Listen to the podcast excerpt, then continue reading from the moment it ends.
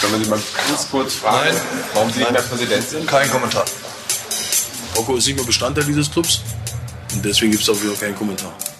Diese beiden Hells Angels hatten richtig Stress miteinander.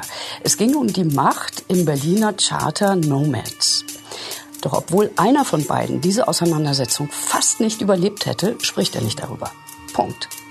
Mein Name ist Christina Pohl, ich starte die Aufnahme und wir sind im Verhör.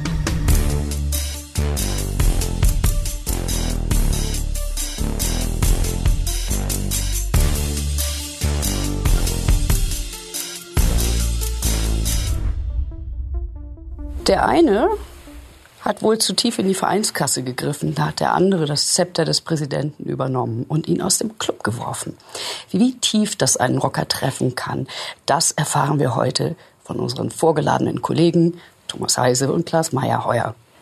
Willkommen. Ja. Holger Bossen war der unumstrittene Anführer des Berliner Charters, richtig? Der Hells Angels. Kann man das so sagen? Das ist der, der zuerst gesprochen hat. Das ist, man sieht ihn auch da oben auf dem, in dem Bild. Da hat er so ein Cappy auf und kann ziemlich böse gucken. Also das war der mächtige Mann in diesem Charter, richtig? Ja, also ich glaube nicht, dass er unumstritten war intern, aber nach außen hin war er der starke Mann. Ja. ja. Der hatte, der hatte wirklich auch eine, eine tolle Biografie. Der war doch auch ähm, erstens ist er aus dem Westen, genau. aber äh, Charterpräsident irgendwie in Ostberlin. Ähm, und er war ja mal eine richtige Nummer auch äh, deutschlandweit gewesen. Ja. Also Holger Bossen kommt ursprünglich aus einem ganz kleinen Dorf an der dänischen Grenze in Nordfriesland. Ich glaube, es heißt Humtrup oder so. Und ist dann irgendwann in den 80er Jahren nach Berlin gegangen, hat sich dort dem Phoenix MC angeschlossen. Das ist so, eine, so ein Vorläuferclub von den Hells Angels gewesen und hat dann kurz nach der Wende, also 1990, das erste Berliner Hells Angels Charter gegründet. Mitgegründet. Also Gründungsmitglied sozusagen und dann ist man natürlich noch mal ganz jemand Besonderes, nehme ich an. Was muss so jemand anstellen, um aus dem Club geworfen zu werden?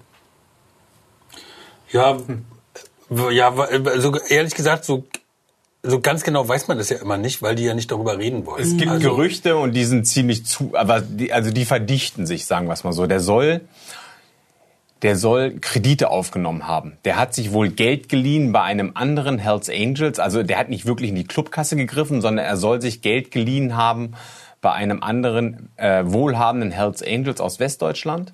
Und dann, als es um die Rückzahlung ging, äh, dann kamen gewisse Differenzen auf. Also dann ging es darum, hat er sich jetzt 200.000 Euro geliehen oder vielleicht nur 100.000? Und ja, da gab es dann gewisse Differenzen und äh, ich glaube, diese Differenzen hat man zum Anlass genommen, innerhalb des Berliner Nomads-Charters eigentlich mal generell über diese Person nachzudenken, weil der war sehr umstritten. Der war auch so ein Alleinherrscher. Mhm. Der hat Sachen gemacht, die kamen sicherlich nicht gut an. Der hat beispielsweise vor, außerhalb von Berlin in Brandenburg gewohnt und da mussten Clubmitglieder, also Prospects, mussten immer da aufs Land fahren, um mit dem Hund von, Holgo, von Hocko. Hockos Hocko Spitz, sein Spitzname. Hocko war sein Spitzname, mussten wir mit Bruno, so hieß der Hund, musste mal Gassi gehen. Bruno. Also und da, wo der mit den Gassi gehen musste, da war jetzt nicht Prenzlauer Berg und schön, sondern das war Altlandsberg, irgendwie so in der Pampa, irgendwie auf so einem Feldweg. Da hast du jetzt als irgendwie Hells Angel oder als Prospect von Hells Angels, also, also als Anwärter, da hast du jetzt auch nicht so richtig Lust drauf. Lehrjahre sind keine Herrenjahre, nicht? Ja, klar, aber irgendwie in der Pampa mit dem Hund vom, vom äh, Präsidenten spazieren zu gehen, es gibt irgendwie, glaube ich, Schöneres, was man im Leben machen kann. Man muss auch bei Hocko dazu sagen, das ist ein ziemlicher Prügel, das ist ja so ein richtiger Schrank. Der hat es auch mit dem Arbeiten nicht so richtig. Ich meine, wie viele von den Hells Angels hat das mit dem Arbeiten nicht so richtig? Ähm, wir wissen bis heute auch nicht so richtig. Der war auch Geschäftsführer von so diversen Firmen, ja.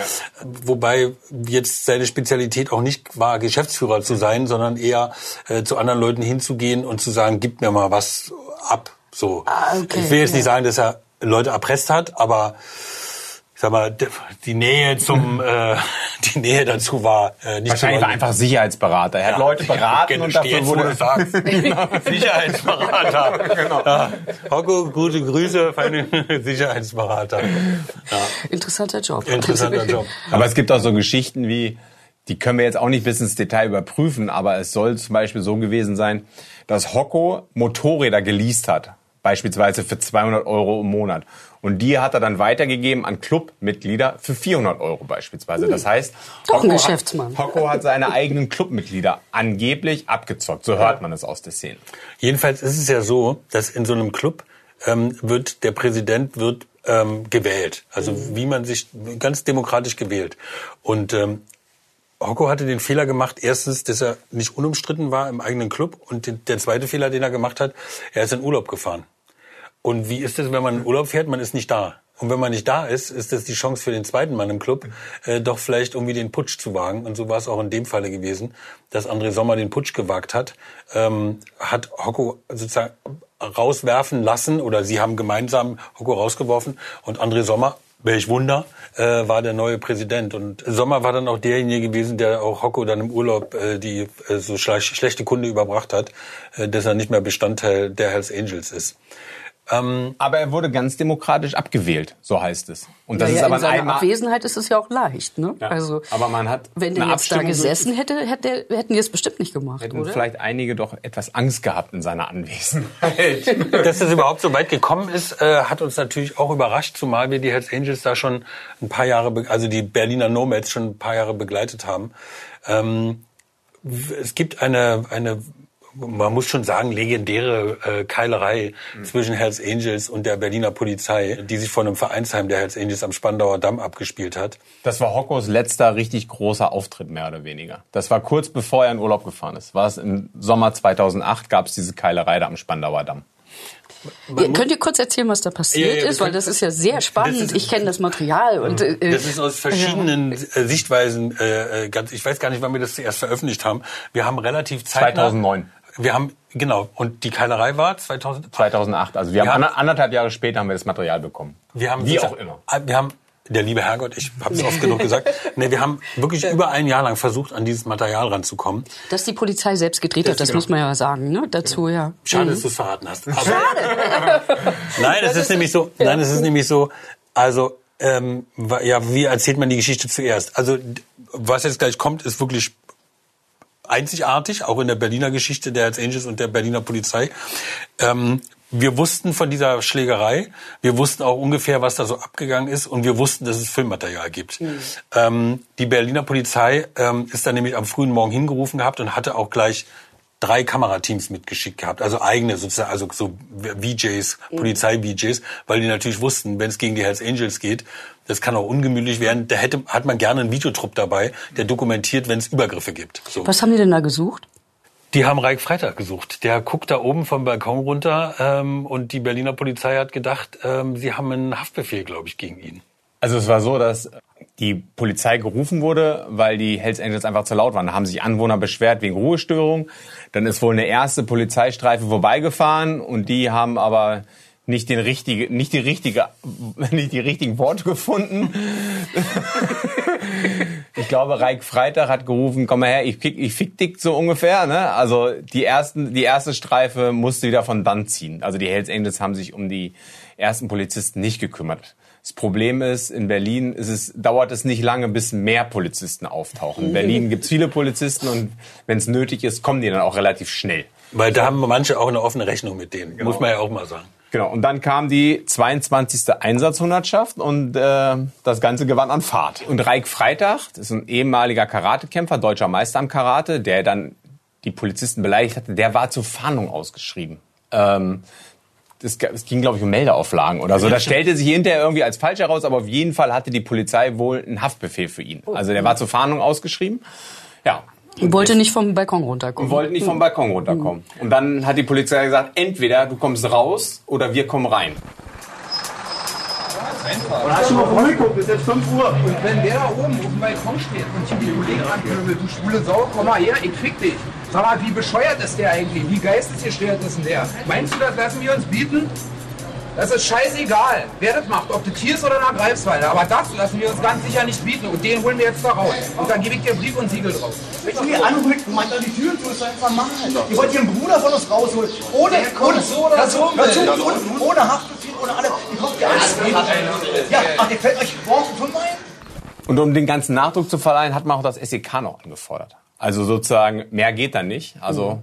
Und das ist alles eins zu eins dokumentiert. Ich weiß gar nicht, wie lange das dauert. Also es dauerte, glaube ich, über 40, 50 Minuten, äh, wurde da verhandelt. Da waren, also die Hells Angels waren drin, oben im, äh, das sind so blaue Treppengeländer. Zeig geht, mal das Bild. Da geht so die, da geht so die Treppe hoch.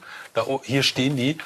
Und hier steht ähm, Hocko, Hocko Bossen steht hier, hier ist André Sommer, sein sozusagen der damalige Stellvertreter noch, der ihn dann beerben wird. Und hier steht Hocko, der einen Polizist anguckt. Da ist es genau 4.44 Uhr.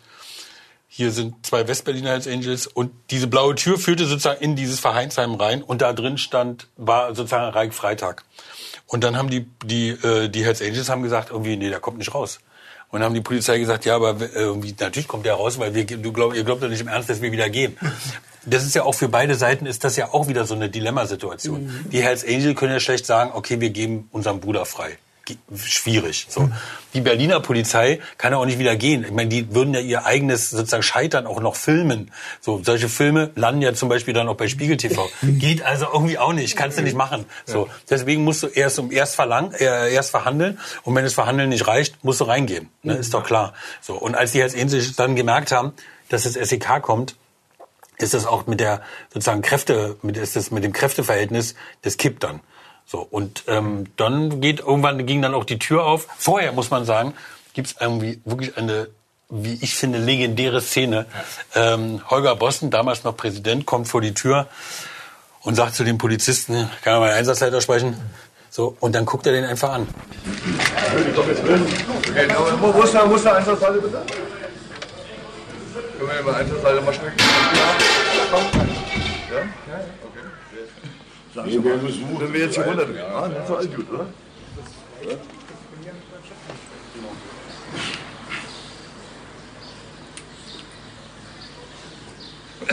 Was ist denn? Beeilt sich?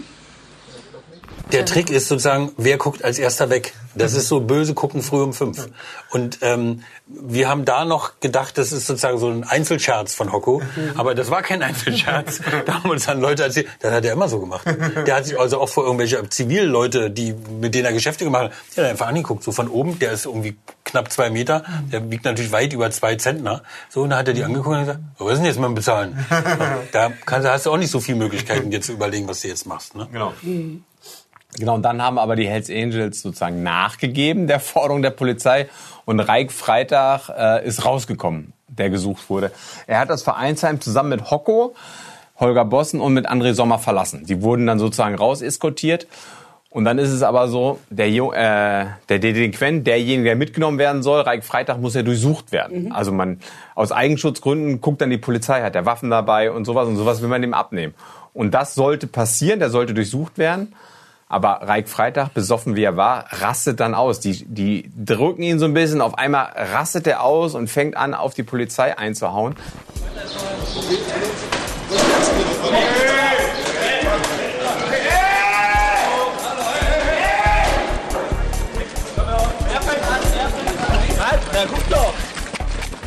Das Problem war, die Polizei war sehr zahlenmäßig überlegen und dann kam es zu der Keilerei, die wir dann in diesen legendären Bildern. Wir wissen aber, er ist Karatekämpfer. Das heißt, er ist jetzt nicht ganz ohne. Der kann nee, schon was. Ne? Vor also allen Dingen nimmt er ja einen Polizisten in den Schwitzkasten. Und ich glaube, wenn der Typ, der wahnsinnig viel Kraft hat, denke ich mal, wenn der einen anderen Menschen in den Schwitzkasten nimmt, mhm. dann ist das eine gefährliche Situation. Also da kann auch mal schnell die Luft wegbleiben. Da muss die Polizei quasi auch äh, sozusagen, die müssen auch richtig zutreten. Man sieht in den Bildern, dass die auch richtig zusemmeln. Aber das müssen die natürlich machen, auch um den Polizisten ja zu retten.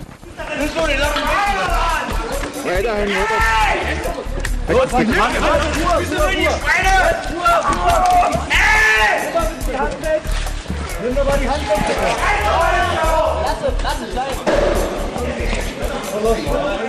Man weiß ja nie, wie so eine Geschichte endet. Es kann ja nicht sein, dass der äh, Hells Angel da sozusagen die, die Machtfrage stellt und, und, und gewinnt. Das geht, das geht natürlich nicht. Interessant an dem Bild ist, an, an dieser ganzen Szene ist, wie sich Hocko und André Sommer verhalten, als sich ihr Bruder Reik Freitag mit dem Polizisten prügelt. Die greifen nämlich nicht ein. Es ist jetzt nicht so, dass die jetzt auch anfangen, sich mit der Polizei zu prügeln, sondern die, werden relativ sanft mit leichtem Druck an die Seite gedrängt und da bleiben sie dann auch stehen und greifen nicht ein.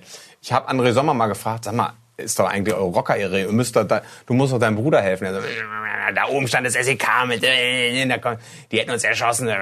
Also die hatten dann tatsächlich offenbar Angst davor, dass möglicherweise auch geschossen wird, wenn sie jetzt dann auch noch eingreifen. Mhm. Ähm, die Bilder haben wir dann, wie gesagt, wir wussten von den Bildern, haben dann ein Jahr lang versucht, an diese Bilder ranzukommen, haben sie dann auch irgendwann bekommen.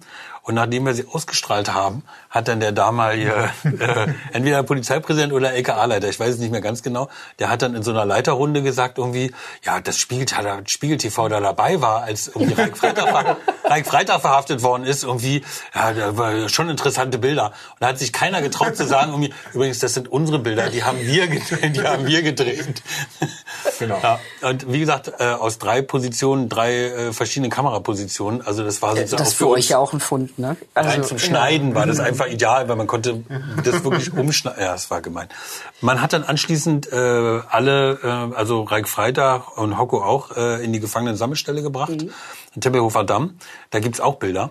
Ähm, da sieht man, wie Reik Freitag wirklich also das ist sozusagen wie so eine Art nach zweite Halbzeit oder Nachspiel, Nachspielzeit, wie der irgendwie in den Schwitzkasten genommen wird. Der ist auch echt am Jammern, aber dem drücken sie auch so den Arm hinten hoch und werfen ihn dann so auf die Pritsche. Als wir das Material ausgestrahlt haben, hat sich dann ein Anwalt gemeldet von Reich Freitag und hat gesagt, ja, Menschenwürde äh, geht es natürlich nicht und so. Und dann bin ich zu dem hingefahren. Dann haben wir miteinander verhandelt, also der Anwalt von Reich Freitag und ich über diese Bilder. Äh, Und dann hat er gesagt, ja, was also meinen Mandanten besonders stört, sind eben diese Bilder aus dieser Gefangenensammelstelle, weil der da eben so jammert. Der hat ja auch Schmerzen gehabt, das ist ja auch kein Wunder. So Und dann haben wir gesagt, irgendwie, okay, wir einigen uns auf der Mitte.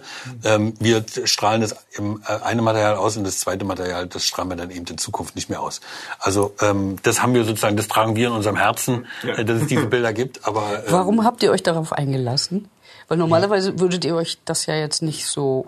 Ja, es bestand Ja. natürlich die Gefahr, dass er möglicherweise mit einem guten Zivilgericht es schafft, sämtliche Bilder verbieten zu lassen. Ne? Das- einigt man sich auf der Mitte. Hat er, ich sag mal so, Reich Freitag hat ja den Aufnahmen nicht zugestimmt gehabt. So, also das war, so, deswegen ist das eine schwierige. Ich glaube, heute ist ja klar, der ist ja natürlich mittlerweile Person der Zeitgeschichte. Ja. Äh, heute würde das nicht mehr gehen, aber damals war das so, für uns war das auch so okay, weil ähm, auch natürlich auch ein Hells Angel ist ja ein Mensch und hat auch eine Menschenwürde, so das ist schon okay.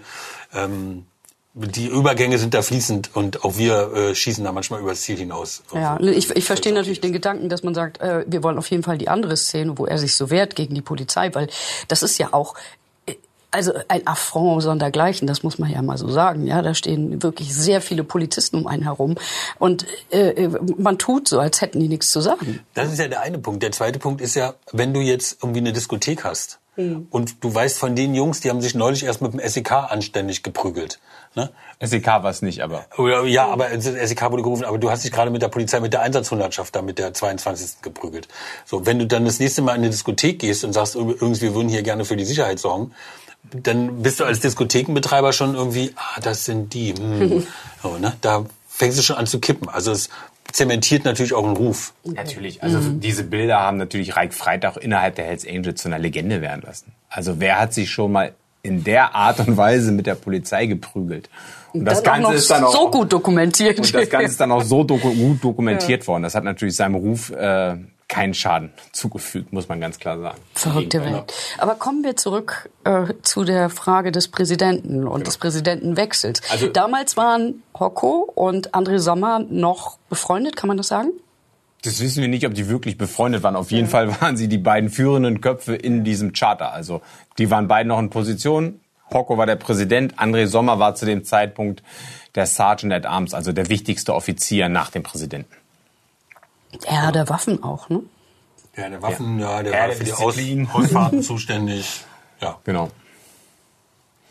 Ja, und dann wurde Hocko abgewählt, als er im Urlaub war. Ja, das ist wurde der Stand. abgewählt. Und dann musst du erstmal irgendwie als Journalist rauskriegen, wieso, weshalb und ob es überhaupt stimmt, weil da redet ja auch keiner mit dir drüber. Ne? Also das ist irgendwie, da haben selbst die szenekundigen Beamten beim Berliner LKA haben es da nicht einfach, irgendwie dahinter zu steigen, wer jetzt nur was ist. Ähm, Es haben gibt keinen Wikipedia-Eintrag, wer gerade Präsident ist, oder? Nee, und selbst wenn du dann, selbst wenn du dich dann mit André Sommer im Interview triffst Mhm. und sagst irgendwie, ja, und Sie sind ja jetzt der Präsident, ja, ich bin Mitglied der Hells Angels, so, ja, aber Sie sind doch jetzt der Präsident, ja, ist doch egal. Also, so, da, selbst im Inter, also du verabredest dich zum Interview und selbst da redet, will er nicht drüber reden. Ist das strikt? Und da sind Sie Präsident. Da bin ich gar nicht, außer Mitglied. Für die Öffentlichkeit bin ich Mitglied. Ist denn das geheim, dass Sie Präsident sind? Das spielt ja keine Rolle, was ich äh, dort für eine Funktion ausübe. Ja, aber da kann man auch drüber reden. Also ist das irgendwie, warum, ich verstehe Intern warum- rede ich über viele Sachen, äh, außerhalb der Club rede ich über wenig Sachen. Auch nicht darüber, ob sie Präsident bei den... Richtig. Da sind natürlich dann mit den beiden, man hat, wir haben zu Sommer haben wir noch gar nichts Biografisches gesagt. Das ist ein alter Ostberliner Hooligan, kann man einfach mal so sagen. Seine Eltern waren, ich weiß, er hört es nicht so gerne, die waren im Sicherheitsapparat der DDR tätig, ich sag's mal so. Ähm, die haben eigentlich schon darauf geachtet, dass ihr Sohn nicht straffällig wird, aber ihr Sohn hatte eine gewisse Vorliebe. Das war der Berliner Fußballclub Dynamo, das ist sozusagen der Verein der Stasi gewesen. Ähm, da saß der Stasi-Chef Erich Mielke oben auf der Tribüne und hat immer mit dem Krückstock gegen die Balustrade geklopft, wenn er wollte, dass, dass der rechte Verteidiger ausgewechselt wird. Da hat er gebrüllt, der Zweier muss raus, der Zweier muss raus. So, so, so ein Verein war das. Die hatten nicht, die hatten nicht so viele nicht so viele Fans irgendwie in Ostberlin, aber sozusagen so ein gewisses Milieu, äh, so ein, so ein Plattenbaumilieu, eben so Leute wie André Sommer, die sind da irgendwie gerne hingegangen und die haben sich vor allen Dingen sehr gerne mit anderen äh, Fans geprügelt. Also vorzugsweise sozusagen mit den Arbeitervereinen, mit den Union-Fans, ähm, äh, mit den von Lok Leipzig und Chemie Leipzig und was weiß ich nicht mit wem alles. Und ähm, in Hatte dem er da Milieu schon diese Leibesfülle? Also war er da schon so ja, kräftig? der wird Also, schon- nee. Der wird schon ein guter Hauer gewesen sein. Es gibt Ja. bei dem, beim BFC Dynamo gab es oder gibt es immer noch so die genannten, die sogenannten 79er. Die haben sich alle 1979 gegründet. Da war André Sommer 15 Jahre alt oder 14, ist dann im Dezember 15 geworden. Da haben die sich so, sozusagen zusammengefunden und diese 79er bilden heute noch die Kern- und Keimzelle auch der Ostberliner äh, Hells Angels. Also aus diesem Milieu äh, rekrutieren sich ganz viele Hells Angels. Also ich André Sommer noch gar nicht kannte und auch sozusagen da er mit dem Milieu gar nicht so Kontakt hatte, bin ich mal in Hohenschönhausen, da hatten die so eine, Fuß, so eine Fußballkleipe vom BFC Dynamo. So, und da habe ich zu meinem Team gesagt, aber ich gehe da jetzt mal rein, irgendwie, ich rede mal, ob die irgendwie ein Interview geben wollen. Da haben die gesagt, irgendwie, geh da mal nicht rein. Ne? Ich gesagt, doch, ich gehe da jetzt mal rein. So, da, ich war echt auch so ein Hemd irgendwie. Und dann bin ich da reingegangen und ich weiß, dass auch André Sommer da drin saß und so. Die haben ja, die haben so eine Hälse, die haben so eine Oberarme, die können damit Nüsse knacken. Ne? Also das ist echt unfassbar. So, und dann bin ich da reingegangen, habe gesagt, ja, schönen guten Tag, irgendwie Thomas Heise, mein Name von Spiegel TV. Ja, geh mal raus. Nee, ich wollte mal fragen, ob wir nicht ein Interview. Nee, nee, geh mal raus. So, da, ein drittes Mal habe ich nicht gefragt. Dann bin ich wieder rausgegangen, weil die echt, das waren, die waren nicht freundlich. So und André hat auch später, als wir uns dann mal sozusagen trifft sich auch mal vielleicht mal auf ein Bier oder auf einen Kaffee mit dem, ähm, hat dann auch erzählt, dass sie da im Bedarfsfalle natürlich auch die haben die Journalisten auch rausgehauen, wenn sie da nicht rausgegangen sind. So, ich hatte also Glück, dass ich nicht rausgehauen wurde. Der hat jedenfalls dann irgendwann mal bei den Hells Angels auch Karriere gemacht. 2001 ist er zu den Hells Angels gegangen. Genau. Als einer wahrscheinlich der ersten Ostberliner.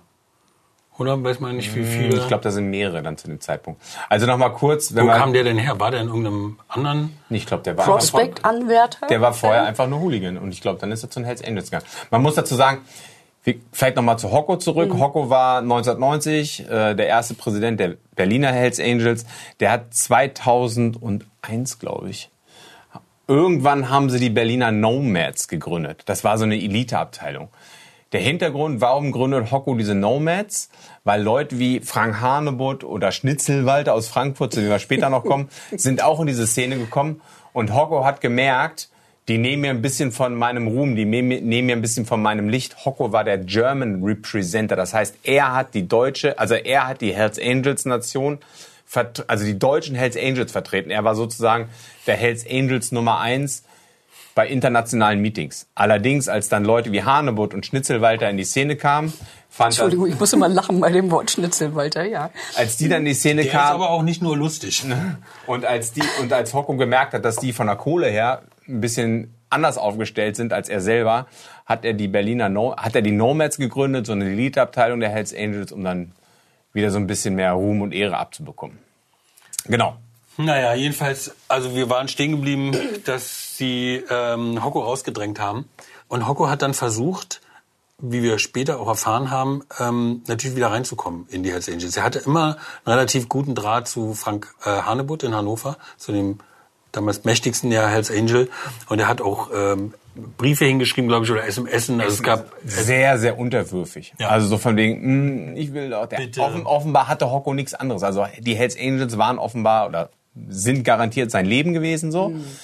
Der hatte nichts anderes mehr. So und der wollte unbedingt wieder rein. Der wollte unbedingt wieder rein, aber da stand André Sommer im Weg. Also wenn ich so gehört habe, dass man die Wochenenden im Vereinsheim verbringt, dass man quasi ein ganzes Leben da verbringt, dass man eine Art Rufbereitschaft hat und vielleicht auch sonst keine der anderen Präsident, Freunde. aber ne? Der. Präsident, aber, aber der Präsident hat ja auch äh, repräsentative Pflichten, nehme ich mal an. Ne? Also auf jeden Fall hat er eine gewisse Präsenzpflicht, nehme ich mal an. Ähm, auch wenn es manchmal um seinen Hund in Brandenburg geht. aber äh, trotzdem wird er ja eine gewisse Anwesenheitspflicht gehabt haben. Wie muss das sein, wenn man plötzlich von diesem Leben abgeschnitten wird? Also wie, wie wird das? Ist, das ist ja, als ob einem jemand die Füße wegreißt, oder? Ja, vor allen Dingen ist auch die, die wirtschaftliche Basis natürlich dann weg. Hm.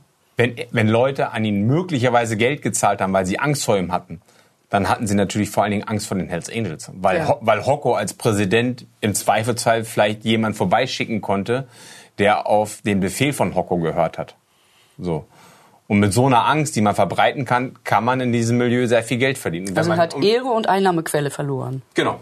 Mehr oder weniger. Das ist schon eine Schmach, so, ne? Das ist Also eine muss man- Schmach. Eine Schmach und natürlich auch ja trotzdem, also auch für deinen persönlichen Lebensweg. Mhm. Ne, du hast äh, 20 Jahre warst du da in diesem Club, du warst eine Nummer in dem Club, die Leute haben zu dir hochgeguckt und plötzlich bist du sozusagen out in bad standing. Das heißt, jeder Hells Angel, der dich auf der Straße trifft, darf dich angreifen. Darf, Hocko hat keiner angegriffen, weil er einfach zu groß und zu kräftig war. Aber theoretisch irgendwie ist das sozusagen Teil der, der Regeln der Hells Angels, dass wer out im bad standing ist, also weg, raus im Bösen, ähm, der darf angegriffen werden. Und auch Hocko hat es sozusagen, nachdem er dann diese SMS auch an Frank Hanebutt geschickt hat und gebettelt hat, dass er wieder aufgenommen werden möchte, hat es am eigenen Leib erfahren, äh, weil er ist in Brandenburg an äh, überfallen worden. Also da sind äh, in einer dunklen Nacht sind irgendwie drei Männer gekommen und haben mit Messern Hocko, wie man bei den Hells Angels sagt, gediestelt. Also sie haben ihn sozusagen mit Messern bearbeitet, äh, um ihm klarzumachen, er soll nie wieder versuchen, ähm, wieder aufgenommen zu werden. Er soll nie wieder äh, Frank Hanebutt äh, SMS schicken. Ähm, sind die Tatverdächtigen damals, äh, da war ja immer das Gerücht, dass das natürlich André Sommers Leute sind, der die Genau. dahin geschickt hat. André Aber das selbst, ist nie rausgekommen. ne? André selbst war ja nie da. Nee, ähm, es war aber so, dass Hocko tatsächlich später mit den Ermittlungsbehörden kooperiert und er hat Aussagen gemacht. Und angeblich habe einer der Angreifer, einer derjenigen, die zugestochen haben, gesagt, schöne Grüße von Sommer. Oh. Genau. Aber André Sommer ist für die Tat nie verurteilt worden. Also ist nie da, es ist nie dazu gekommen, dass man nachweisen konnte, dass diese Angreifer von André Sommer geschickt wurden. Der Konflikt schwelte dann irgendwie eine ganze Weile. So. Wir haben das jetzt nicht, natürlich nicht so richtig mitgekriegt, wie der Konflikt schwelte, aber ähm, es kam, kommt dann zu einem Ereignis, ähm, wo wir auch wirklich staunend davor gestanden haben und wo wir auch nicht sofort, da erinnere ich mich noch dran, nicht sofort auf die richtige Spur getippt haben. Nee. Ähm, da wurde nämlich André Sommer am Germanenhof niedergeschossen. Ich muss noch erklären, was der Germanhof ist. Der Germanenhof ist in Hohenschönhausen. Das ist sozusagen, André, André Sommer ist so von der Gesinnung her, ich würde mal sagen, Germanenhof. Also eher deutsch, national. Ja, ja, ja. Also jedenfalls so, äh, ja. Also der, krä- der kräftige Wikinger mit einer Axt in der Hand, der sich und seine Familie verteidigt, ist so, ein, ist so eine Idealfigur in der Vorstellungswelt von André Sommer wahrscheinlich. Genau, das ist so eine Kneipe, ähm, äh, da konntest du rauchen, gab nichts zu essen, das Bier floss reichlich. Ähm, Nahrung. ich weiß noch, dass wir am Anfang sind wir da immer rumgekrochen, sind aber nie reingegangen, weil wir, weil wir Schiss hatten, weil wir immer gedacht haben, oh, wenn die jetzt rauskommen irgendwie, dann. Äh, aber wir wollten das natürlich auch mal erkunden, wie das da aussieht, ähm, äh, um da auch sozusagen so bewegen. Ist doch klar, wenn wir immer über die Hells Angels berichten und über andere Sommer berichten, dann wollten wir den natürlich auch mal drehen, wie er da am Germanhof ist. So Ja. und dann sind wir diese Wege abgegangen, haben geguckt, wo geht der da lang, wo können wir und mal die Kamera, wo können wir uns mal verstecken und so. Also wir kannten das schon. Ähm, und dann eines äh, Morgens erreichte uns dann die Nachricht, äh, dass er niedergeschossen worden war. Er war früh um drei in seinem Germanhof. Es war Feierabend, er wollte nach Hause gehen. Ähm, ich habe extra mal nachgezählt, es sind sieben Stufen, die er runtergehen musste. Und was er und als er hinten im Hinter, also sozusagen im Hintereingang ist er rausgegangen. Und was er nicht wusste, dass im Gebüsch ein, ein gedungener Mörder saß, der ihn niedergeschossen hat. Da saß ein Killer. Genau, da saß ein Killer.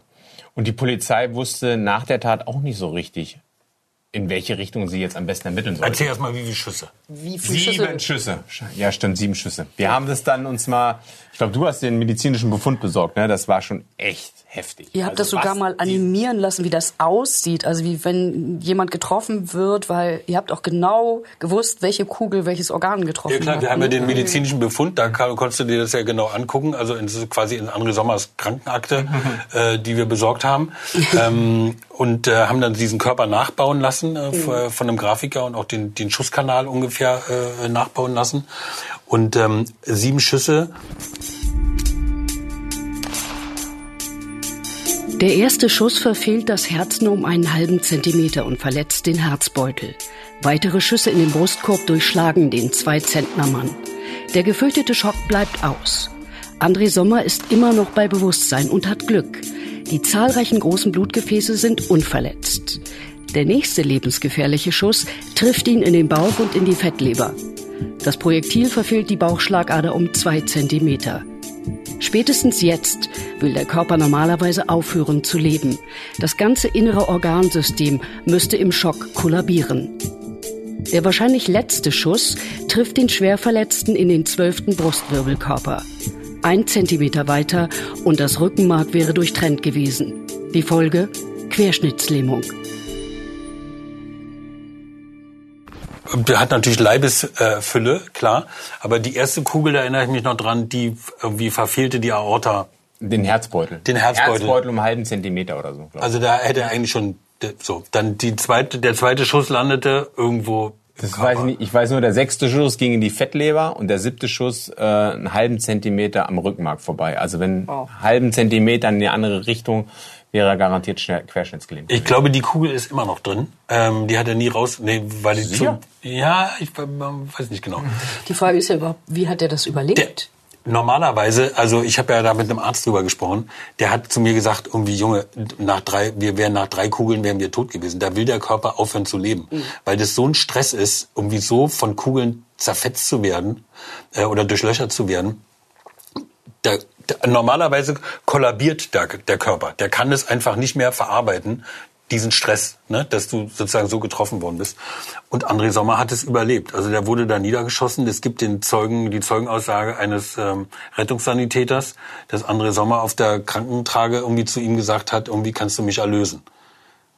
Also der hat auch damit gerechnet, dass er das Ganze nicht überleben wird. Ähm, der hat es überlebt. Ähm, äh, wir haben später dann auch mit ihm mal drüber äh, gesprochen, ob, woran er sich noch erinnern kann.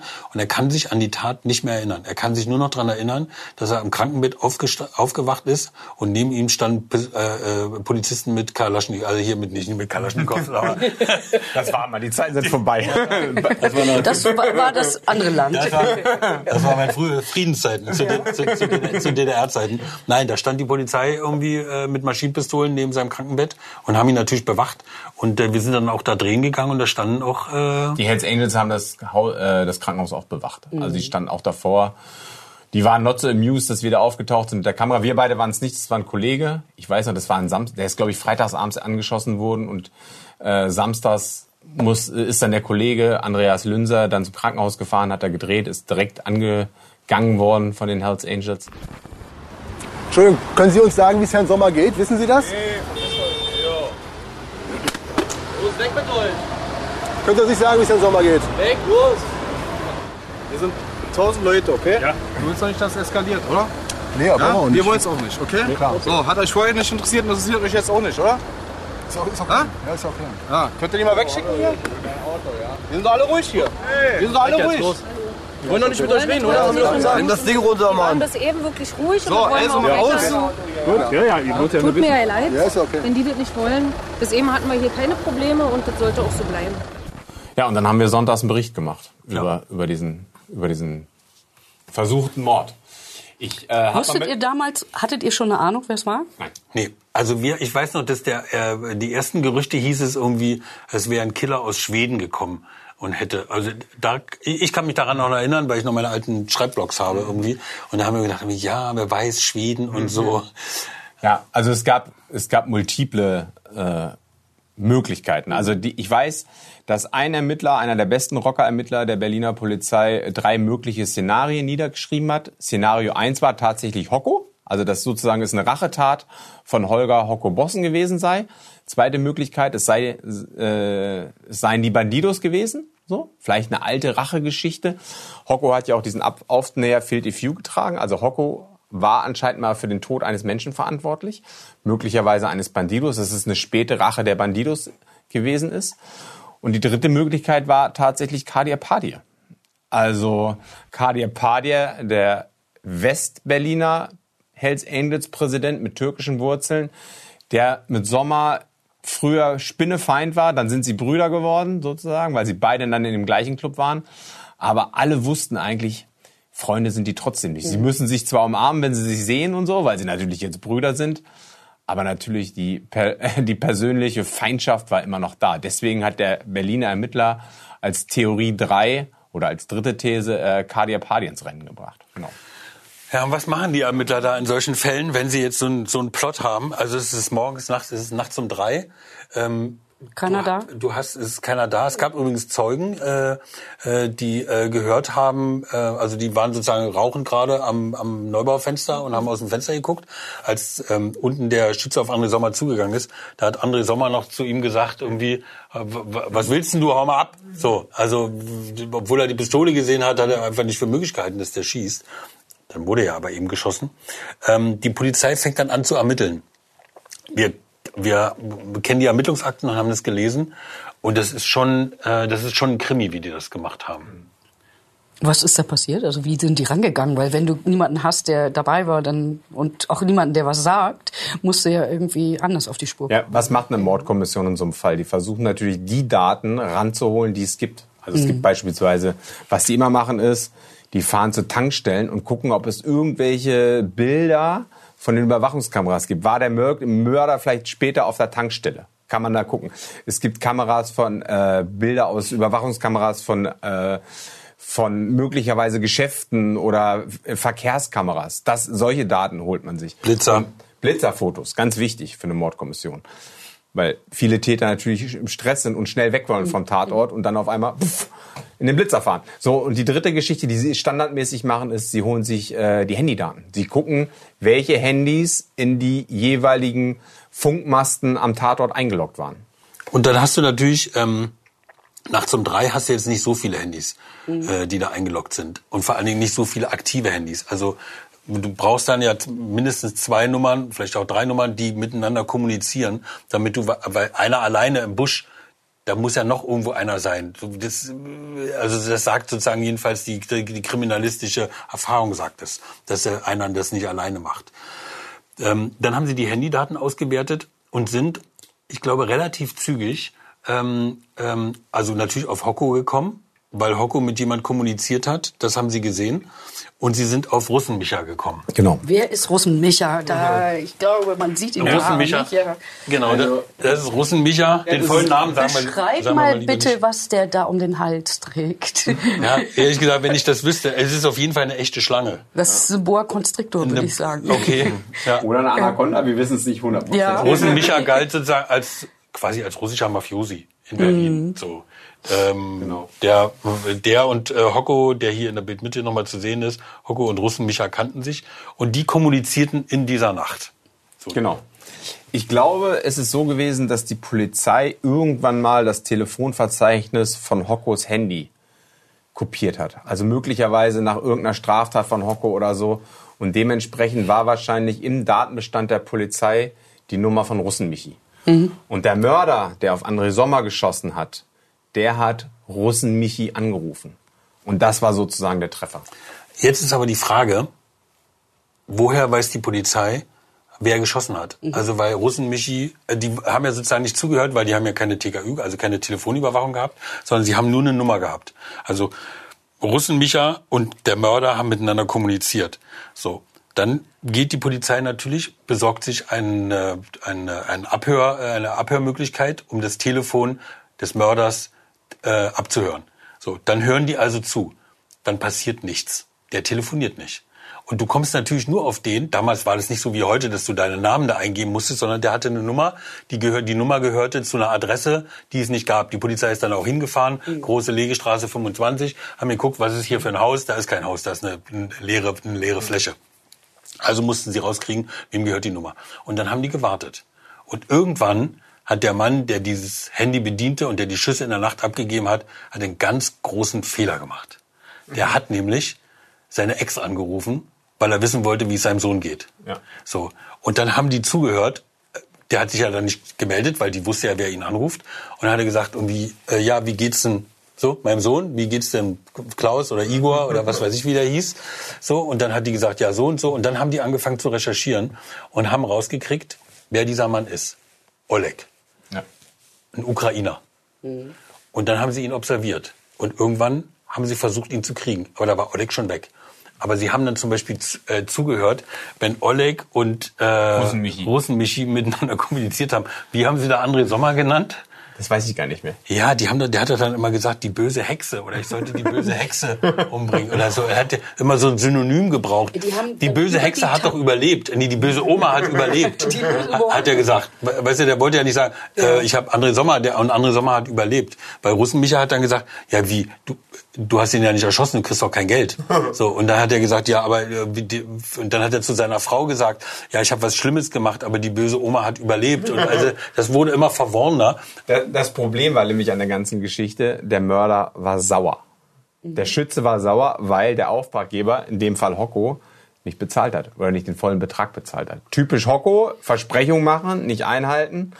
Naja, aber er, er war ja auch noch am Leben, das, das Ja. Opfer nicht. Also Ja, von daher. Letztendlich äh, ähm, Besteht war, ja dann war immer das die Gefahr. medizinisches Wunder. Ich Mhm. glaube, der, der Schütze hat schon, hört sich jetzt doof an, aber er hat schon das gemacht, was er tun konnte. So, ne? Also ich, wenn ich in der Situation gewesen wäre, ich hätte auf den vollen Lohn bestanden, ehrlich gesagt. So, der hat sein Geld nicht gekriegt und was macht er? Quatscht am Telefon darüber, dass er sein Geld nicht gekriegt hat und äh, fordert das Geld. Und das waren dann die entscheidenden Beweise, die die Polizei und die aber das ist Staatsanwaltschaft eine echte. Puzzlearbeit gewesen, oder? Das ist ja, bis du so weit ist bist. bei den allermeisten Mordgeschichten so. Ja. Dass eins zu eins zusammenkommt, es ist ja nicht so, dass ein Mörder, also oft, nein, falsch. Oft ist es so, dass es eine Beziehungstat ist, dass es eine Beziehung zwischen Täter und Opfer gibt, dass die Polizei zum Tatort kommt und tatsächlich dann der Mörder noch neben der Leiche steht, der Ehemann neben der Ehefrau oder umgedreht. In diesem Fall kannten sich ja das Opfer und der Täter ja nicht. Und dann die Beziehung zwischen diesen beiden Personen herzustellen, ist wirkliche Puzzlearbeit. Genau. Eigentlich hatten die ja alles richtig gemacht. Also mit sozusagen einer nicht registrierten Nummer und ich telefoniere nicht weiter. Wenn der das Telefon weggeworfen hätte, wäre das schwierig gewesen, rauszukriegen, wer, das, äh, wer, den, wer den Mord begangen hat. Wenn Russen Michi nicht geredet hätte und Hocko nicht geredet hätte, hätten die das, äh, wäre das, wäre das nie ans Tageslicht gekommen. Sind die dann alle wegen Mordes verurteilt worden? Nein. Nein. Oleg nicht. Oleg nicht. Oleg, Oleg ist, ja Oleg ist Versuchter Mord ist es ja. Oleg ist stiften ne? gegangen. Oleg Stiften, ist, der ist weg, gone, Der- disappeared, vanished forever. Oder wie, der ist Der kämpft jetzt vielleicht gerade in Mariupol oder so. Also wir wissen es nicht. Ja. Also Aber der ist, wir wissen, dass er in die Ukraine gegangen ist. Wir sind ihm dann irgendwann mal nachgestiegen, haben mal geguckt, wo er ist. Ähm, weil wir nicht ganz sicher waren, ob nicht auch André Sommer gucken will, wo er ist. Und vielleicht finden wir den ja auch.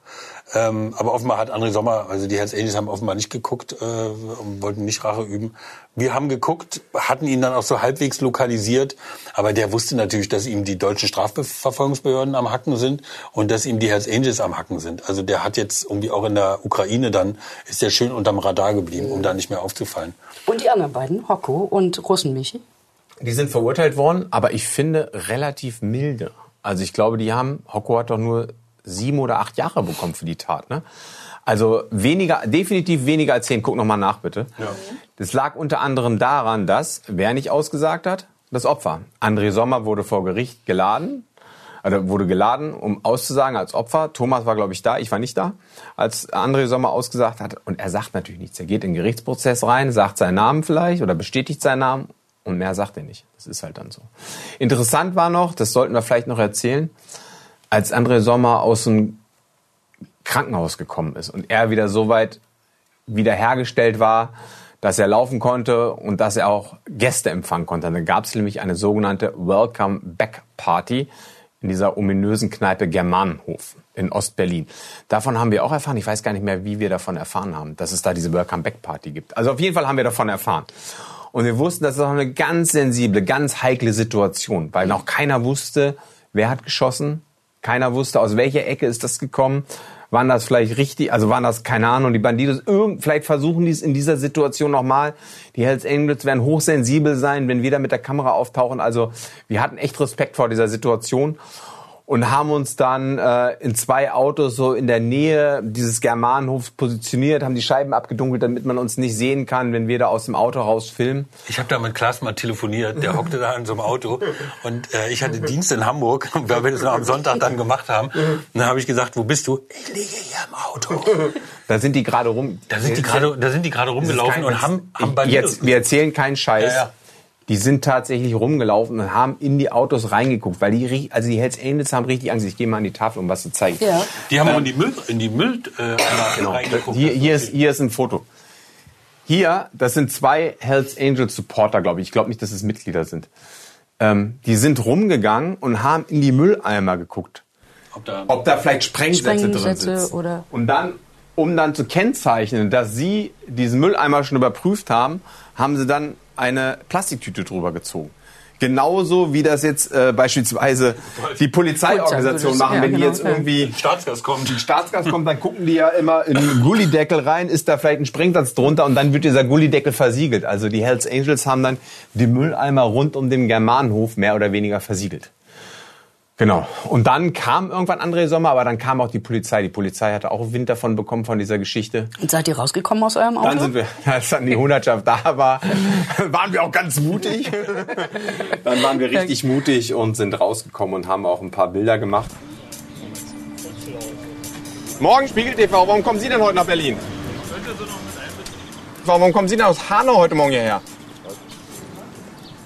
Wie andere Sommer dann da war im Kreis seiner lieben Hells Angels, aber die waren echt angefasst. Die hatten auch keinen Bock darauf. Die haben auch Mhm. äh, versucht dann, dass es möglichst keine Bilder gibt von André Sommer. Herr Sommer, dürfen wir Sie fragen, wie es Ihnen geht? Du möchtest jetzt kein Kameradienst, ja? Wo sollen wir uns denn aufhalten? Unten am allerbesten. Wie geht's Ihnen denn, Herr Sommer? Das ist völlig egal, wie es geht. Du verstehst doch irgendwas nicht? Wir wollten nur mal fragen. Ja, wir ich kann dir ganz einfach nur sagen, ihr könnt da unten bitte warten und dann ist gut. Pressestelle, alles so wie immer. Richtig? Die ist ja noch nicht Hörst du bitte auf zu filmen? Runter bitte, danke. Das ist eine geschlossene Veranstaltung. Okay. Ja, und ich antworte nur. Ja? Und wann ist dann rausgekommen, wer es war? Wie lange hat das gedauert, bis die Hells Angels tatsächlich wussten, wer ihren Präsidenten fast Ich glaube, so ein halbes Jahr. Ich glaube, Hocko ist so im November, Dezember 2012 ist der verhaftet worden. hat? Hm, hm. Ja. Und wie, wie, hat denn, wie hat denn André Sommer reagiert? Hat er überhaupt irgendwas gemacht? Wisst ihr das? Das wissen wir nicht. Also Thomas hat ja mehrfach mit ihm gesprochen darüber, über die Tat an sich. Und er sagt, ich musst du gleich erzählen, aber er hat natürlich nicht gesagt, äh, er redet einfach nicht darüber, ob er jetzt Rache nehmen will oder ob das ist Hocko gewesen ist. Das macht er einfach nicht. Erzähl. Nee, nee, das macht er nicht. Der, worüber er dann schon redet, ist, äh, dass es irgendwie körperlich natürlich was mit ihm gemacht hat. Ich versuche diese Situation einfach zu verdrängen, meinen normalen Tagesablauf äh, zu absolvieren, so wie heute eben auch äh, Motorrad zu fahren, das schöne Wetter auszunutzen. Und das ist, äh, damit beschäftige ich mich. Ja, und die anderen Sachen versuche ich einfach äh, hinten anzustellen. Das sind Sachen aus der Vergangenheit. Ich beschäftige mich mit jetzt und Gegenwart und äh, auch die Zukunft. Aber gibt es sowas wie Angst, wenn Sie rausgehen nachts? Über meine privaten äh, Gefühle werde ich mich in der Öffentlichkeit auch nicht äußern. Das ist natürlich auch nicht so schön ist, wenn auf dich geschossen wird und du so knapp überlebt hast. Aber da er sich auch an die Tat an sich nicht äh, erinnern kann, ähm, ja, ich glaube, der geht immer noch irgendwie, geht immer noch sozusagen zur Behandlung, weil es irgendwie diese Schüsse natürlich immer noch dem Körper irgendwie wehtun und er da immer noch Malesen hat. Aber so, ähm, ich sag mal, psychisch ähm, empfinde ich ihn durchaus als stabil. Also der ist ja jetzt kein gebrochener Mann oder so, sondern der ist zu alter, äh, ich sag mal auch zu alter körperlicher äh, Kraft wieder zurückgekehrt. zurückgekehrt. Es gibt ja äh, dieses Interview mit Hocko im, im Gericht ist das, glaube ich, Genau. nicht? Was für eine Situation ist das? Ist das ungefähr zu der Zeit, dass, äh, wo Das war vor den Frage- Schüssen. Vor den Schüssen den André Schüssen? Sommer. Es war Ja. kurz nachdem Hocko aus dem Club ge geflogen ist. Mhm. Da haben wir irgendwie erfahren, dass Hocko vor Gericht erscheinen musste. Ich glaube, es ging nur Verkehrsgeschichte oder irgendeine Körperverletzung. Also Hocko musste vor Gericht erscheinen. Und dann kam dieser Hells Angels ehemalige Hells Angels Präsident, der früher eine ganze Armee im Rücken hatte, kam dann ganz alleine und ohne Clubkutte und so. Und dann stand er da dann ganz alleine auf dem Flur Es wirkt immer noch relativ bedrohlich, weil er sehr groß ist. Du und hattest so. schon auch noch Respekt. Ja, wir hatten definitiv Respekt. So. Deine Stimme klang auch ein bisschen anders. Ja, war ein bisschen gedämpft, ne? War ein bisschen, war ein bisschen defensiv. War ein bisschen zurückhaltend, meine Stimme. Können wir Sie mal ganz kurz fragen, warum Sie nicht mehr Präsident sind? Kein Kommentar. Kein Kommentar? Sagte ich gerade. Das sagte ich gerade. Ich meine, deine Frage war natürlich auch eine scharfe Frage. Ja, die war schon. Warum sind Sie nicht mehr Präsident, hast du ihn gefragt, nicht? Ich glaube, ich habe Ja. der genaue Wortlaut ist, Herr Bossen, dürfen wir Sie einmal fragen, warum Sie nicht mehr Präsident der Nomads sind? Da guckt er so. Nein. und dann in dem Moment, das ist nicht, also das war echt Glück, dann geht die Tür auf und der Gerichtsdiener, also der Justizwachtmeister brüllt, in der Sache Bossen, bitte eintreten. Und dann musste er so über den Flur laufen und ist dann im Gerichtssaal verschwunden.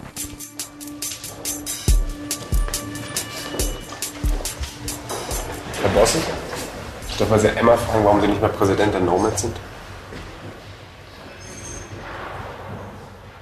Nee. In der Sache Boston alle Verfahren gleich einsetzen können. Äh, Sehr schöne Szene, auch Wir haben Hells eine Angels bedrohliche Szene, Ja, ja. finde ich. Ja. Wir haben Hells Angels äh, erzählt, als sie das gesehen haben, sind sie vor Lachen vom Sofa gefallen. Also die, die mochten Hocko nicht und so, weil Hocko auch im Club sehr oft ange, angeeckt ist und so, soll auch immer komische Geschäfte gemacht haben innerhalb des Clubs. Hocko war nicht beliebt. Hocko war mächtig, aber er war nicht beliebt. Hm. Die Frage ist ja, hat Hocko das überlebt? Das Attentat, das er angestiftet hat auf André Sommer. Wir wissen ehrlich gesagt nicht so genau, wie es Hocko heute geht. Also er ist definitiv aus dem Gefängnis raus. Wir wissen aber nicht, wo er lebt. Also ich glaube, der ist in Berlin. Ne? Also wir wissen es aber nicht hundertprozentig. Wir haben uns dann auch nicht mehr so richtig darum gekümmert. Also nach unserer Erkenntnis. Äh, Stand er nicht irgendwann mal wieder vor Gericht? Wir, ehrlich gesagt, wir haben es ein bisschen. Wir haben es ein bisschen aus den Augen verloren. André Sommer fährt immer noch jedes Jahr auf dem großen, großen Motorradtreffen oder beziehungsweise auf der großen Demonstration, die Hells Angels Ostberlins, also die Nomads, machen jedes Jahr eine Zusammenkunft und nennen das äh, Freedom is our religion, also Freiheit ist unsere Religion. Die nervt es ziemlich, dass sie ihre Kutten nicht mehr tragen dürfen. Das Vereinsgesetz ist ja vor ein paar Jahren verschärft worden. Die dürfen ihre Hells Angels Kutten nicht mehr tragen. Und in Berlin demonstrieren sie da immer gegen einmal im Jahr und fahren dann von Ostberlin zum Brandenburger Tor und demonstrieren. Und da ist André Sommer mal vorne dabei und ähm, ja, hält auch immer eine Rede. Und wie ich finde, äh, sollte er das lassen. Warum? Nee, André, André Sommer ist sicherlich äh, ein überzeugender Typ. Wenn er seinen Körper einsetzen kann, wenn er seine Rhetorik einsetzt, finde ich, ist er nicht besonders erfolgreich. Aber er ist immer noch Präsident offensichtlich, oder? Er ist noch Präsident. Ja. Also das war doch zumindest eine erfolgreiche Karriere. Ne? Ja. Hm. Das hat ihn wahrscheinlich auch gebrandet, sozusagen, dieses, dieser Anschlag auf ihn. Das ist ja auch was, was, hat er hinterher auch einen Orden dafür gekriegt? Wird, man- kriegt man, wenn man Opfer eines solch, einer solchen Tat ist, auch einen Orden? Nee. Nee? Man kriegt, glaube ich, sehr viel inoffizielle Anerkennung, Mhm. dass er das überlebt hat. Auch bei Polizisten, die sagen, krass, dass der das überlebt hat, medizinisches Wunder. Also da schwingt sehr viel Anerkennung mit, wenn man über andere Sommer spricht. Also auch bei Polizisten. Sommers Truppe gilt ja auch sozusagen als Oldschool-Rocker-Gang. Also ähm, da ist also auch unter, unter Polizisten sozusagen, die sehen mit Respekt, dass er das sozusagen so durchzieht, wie er es durchzieht äh, mit seiner mit seiner Truppe. Die machen auch regelmäßig immer noch Ausfahrten und treffen sich und sozusagen da ist das äh, Hells Angels Leben ist da noch relativ heile Welt. Eine sehr kleine, aber eine relativ heile Welt. Hat diese stabile Welt denn überhaupt äh, sowas wie Frieden gefunden bislang oder gab es da noch andere Auseinandersetzungen? Also die, die Geschichte zwischen André Sommer und Hocko ist äh, relativ einzigartig, aber sie ist natürlich nicht wirklich singulär. Also es ist später nochmal zu einem wesentlich schlimmeren Verbrechen gekommen, wo auch jemand sozusagen auf der Straße liegen geblieben ist, der ist nicht wieder aufgestanden, der war dann tot, der ist erschossen worden. Auch ein Präsident der Hells Angels. Genau. Hier hat ja ein Ex-Präsident auf einen Präsidenten geschossen. Es gibt aber auch die Variante, Hells Angels schießen auf Hells Angels. In der nächsten Folge. Ich würde mal sagen, das ist eine neue Folge. Bis dahin, ich stoppe die Aufnahme.